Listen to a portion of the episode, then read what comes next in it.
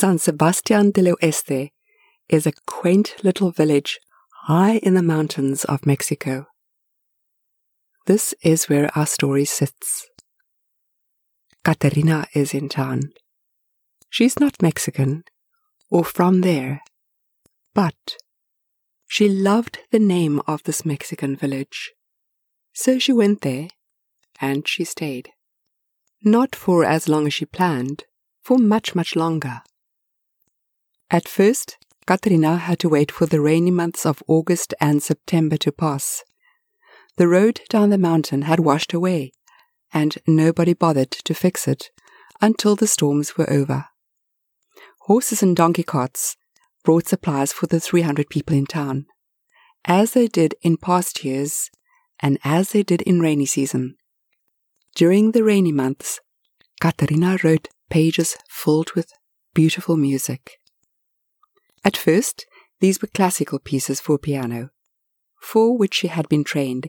She made sad or joyful endings to movies that existed, or movies that still had to be made. They were the usual endings where a war ended, love began, or where a house was sold. The pages and pages of handwritten sheet music were scattered on the floor at first, but they were sorted into piles when they reached a certain stage of completion. Notes or segments were added to certain sections. San Sebastian had the most beautiful blue church. Caterina asked for permission, and she practiced the compositions on the notes of the organ. She always went in siesta time, on a weekday, when the church was empty. She was not Catholic and did not want to be disrespectful as a visitor to the country where she had become an inhabitant without even asking. Nobody asked why she stayed and for how long she planned to be in town. She just stayed. Quite a few of the men in the area played guitar. They were mariachis, the famous mariachis of Jalisco province.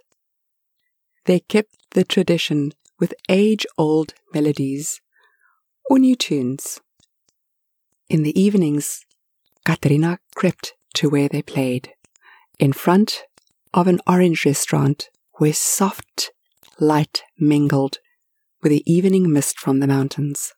She sat quietly in the dark and listened to the chord progressions and how the men then harmonized with their deep voices. She discovered new rhythms, which probably arrived from Spain with the explorer Hernando Cortes. Yes, probably from there. At first, she sat very far away. She hid secretly in the darkness of the forest, which surrounded the little village, because in the beginning the men seized their intriguing play when she appeared. Later, with time, they got used to her. Because the town was cut off from the outside world, it rained and rained and rained, and all the work in the silver mines stopped. So the mariachis tolerated Caterina's presence. The fact that the women in town liked her helped quite a bit. She bothered nobody, always smiled, and she bought good bread, and she was kind to the street dogs. They all accepted Caterina as one accepted change. It was easier that way. Caterina took pen and paper with her to where the mariachis played. She quietly moved into the light so that she could see what she wrote, and notes appeared on this paper. Everybody let her be, and the men played as if she were invisible. The rainy season passed. The road was repaired, but the guitar notes on paper kept Katrina in the mountains. She interlaced these with the original piano notes, and all the loose sheets of paper now consisted of two lines, and sometimes three. On this third line, she wrote notes to the sound the rain had made. The sound of hard pouring rain on her roof and the rippling of the streams of water running in small rivers down the street after a storm.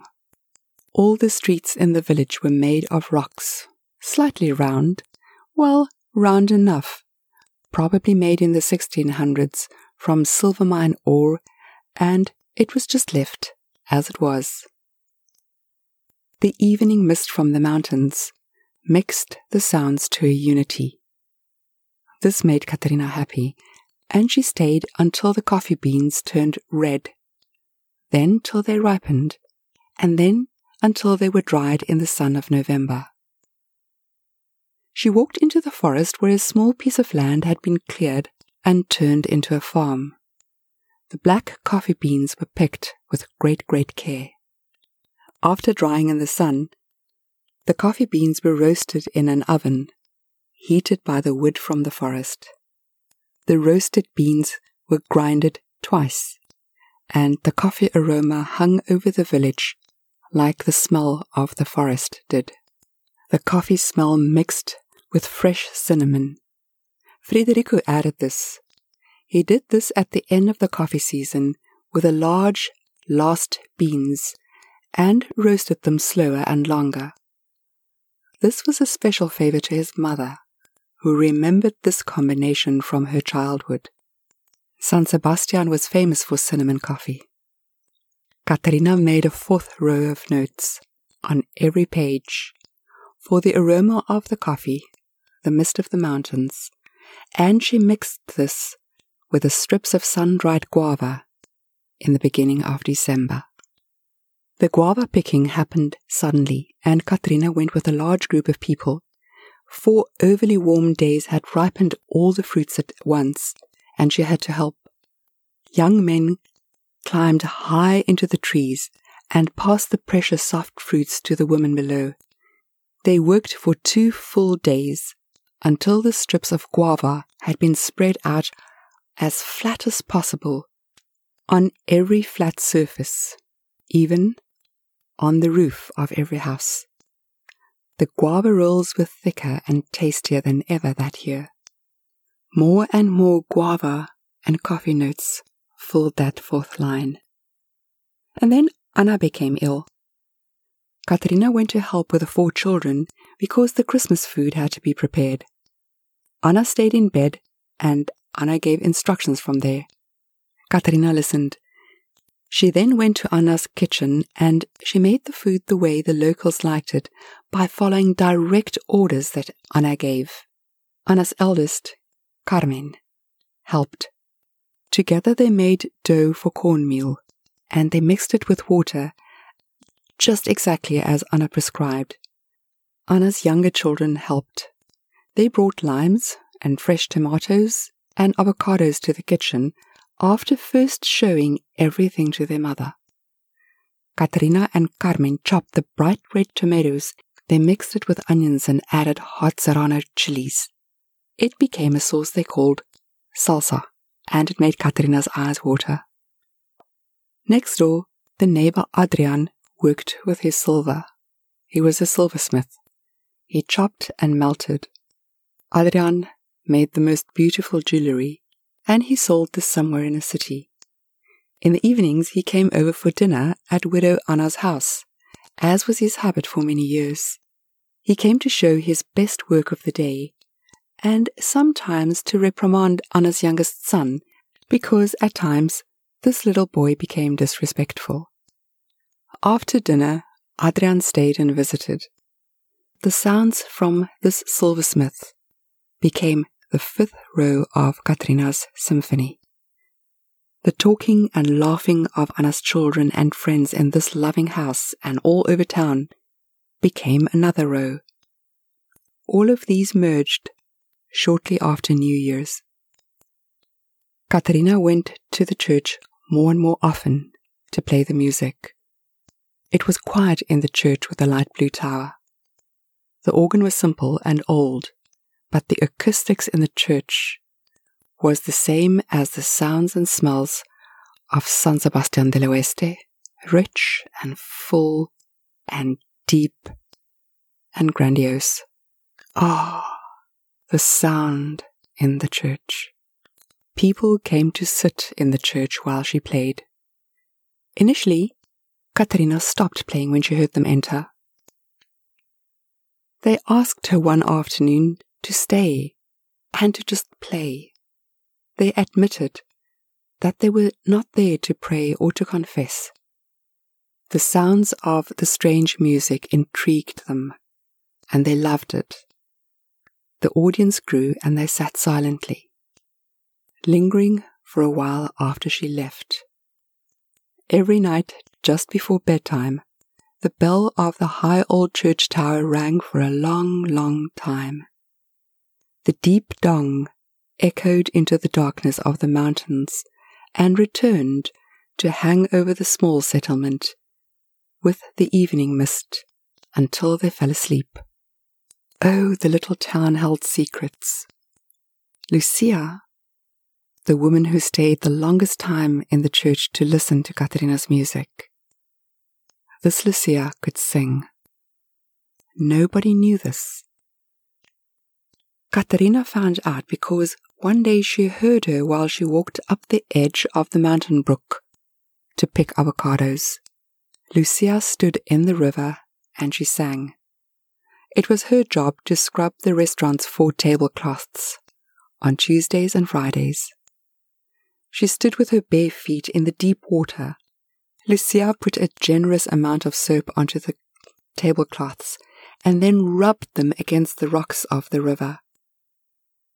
When she was finished, she spread them wide out into the running water to rinse off the soap. And while she rubbed and washed, Lucia sang. Her melodious voice was filled with the sweetness of the pure water and the fresh ferns on the bank. When Lucia saw Katerina, she waved and kept on singing. She did not mind people listening. So on Tuesdays and Fridays, Katerina went down to the side stream where Lucia sang. She sat on the moss's edge of the water, between the ferns, to listen. On the second Friday, she took paper and she wrote down the joyful notes. By the Tuesday, Anna's daughter Carmen came with Katerina. She held the pages filled with notes which Katerina passed to her. Anna came too, and she brought fresh bread, round about four o'clock, immediately after they came out of the baker's oven. Anna brought her own chair, and she moved it into the deepest shade, to sit in silence, without her children or her friends. She just came to listen to Lucia. Adrian also came to look at Katerina.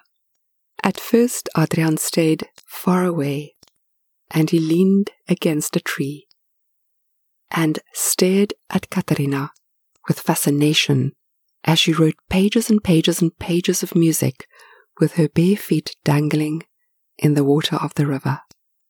Lucia sang. Katerina wrote music. Adrian stared. And Anna? Of course, she smiled. In the rows and rows of written music, Katerina now embedded the dong of the church bell and the river singing.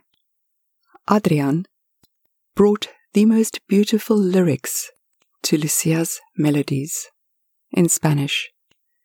Piano and guitar now became duets in the village this village with its coffee aroma, the smell of guava, the orange color of the tablecloths, the bell's dong, the light of silver jewelry, and the rain's rhythm. One by one, the symphonies were completed. Just after Easter, they played one of the pieces in the church, and Lucia sang. Everybody came to listen. More and more melodies and small little symphonies lingered in town. When everybody went to sleep after the last dong of the church bell. Shortly before the first rain in the summer, the entire town were in church again, this time for a very special occasion. Katerina stood outside the church with Frederico next to her he was acting as the father of the bride. Katerina looked gorgeous in her white, white dress. Frederico walked slowly and respectfully down the aisle to the front to where Adrian waited. Carmen was the graceful bridesmaid, and her younger little sisters, they skipped ahead and they sprinkled soft rose petals in the pathway of the radiant bride all the way to the front of the church. Katerina's eyes were soft. Adrian's eyes filled with love. The church bell announced the event with a long, deep dong, a stately gong, and the people in the neighboring villages smiled when they heard this, because of course the rumor had spread. Adrian was marrying Katerina. Lucia sang. She sang a cappella. Adrian and his Katerina then knelt close together in front of the altar of the church she now belonged to. After the ceremony, Katerina and Adrian stood in front of the beautiful blue church. Anna sobbed, as the mothers of brides often do, and she fidgeted with the long lace train of the silvery white wedding dress. They all lined up for many photos on the steps of the church, and Anna's busy little boy, even he stood upright and still in a suit.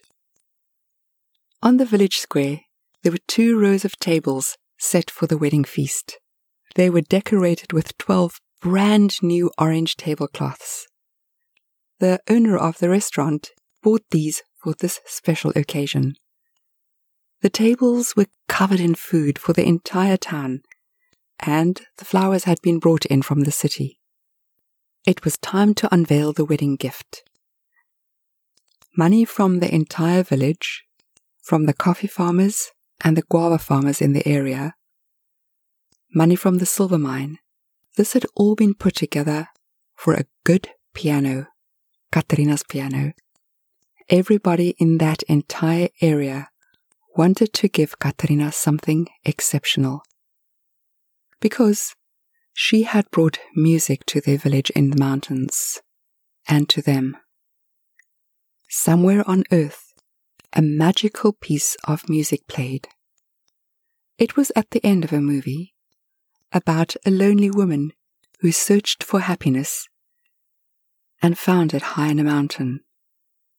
It was a complex, gripping, and heartbreakingly beautiful sound. If you listened well, you could hear the raindrops fall. You could hear the soft dong of a bell. You could almost smell the coffee beans and dried guavas. You could hear the rippling of the water stream. You could see Adrian's smile. You could hear Anna's children laugh. You could see green, green ferns on the side of a river. You could see the orange tablecloths you could see the beautiful silver jewelry that Adrian made. You could smell the bread. You could feel the passion of mariachi sounds. If you listened carefully and closed your eyes, the evening mist from the mountains hugged you and kept you safe. Every day, all over the planet, millions and millions of people intensely listen to the Symphony of San Sebastian.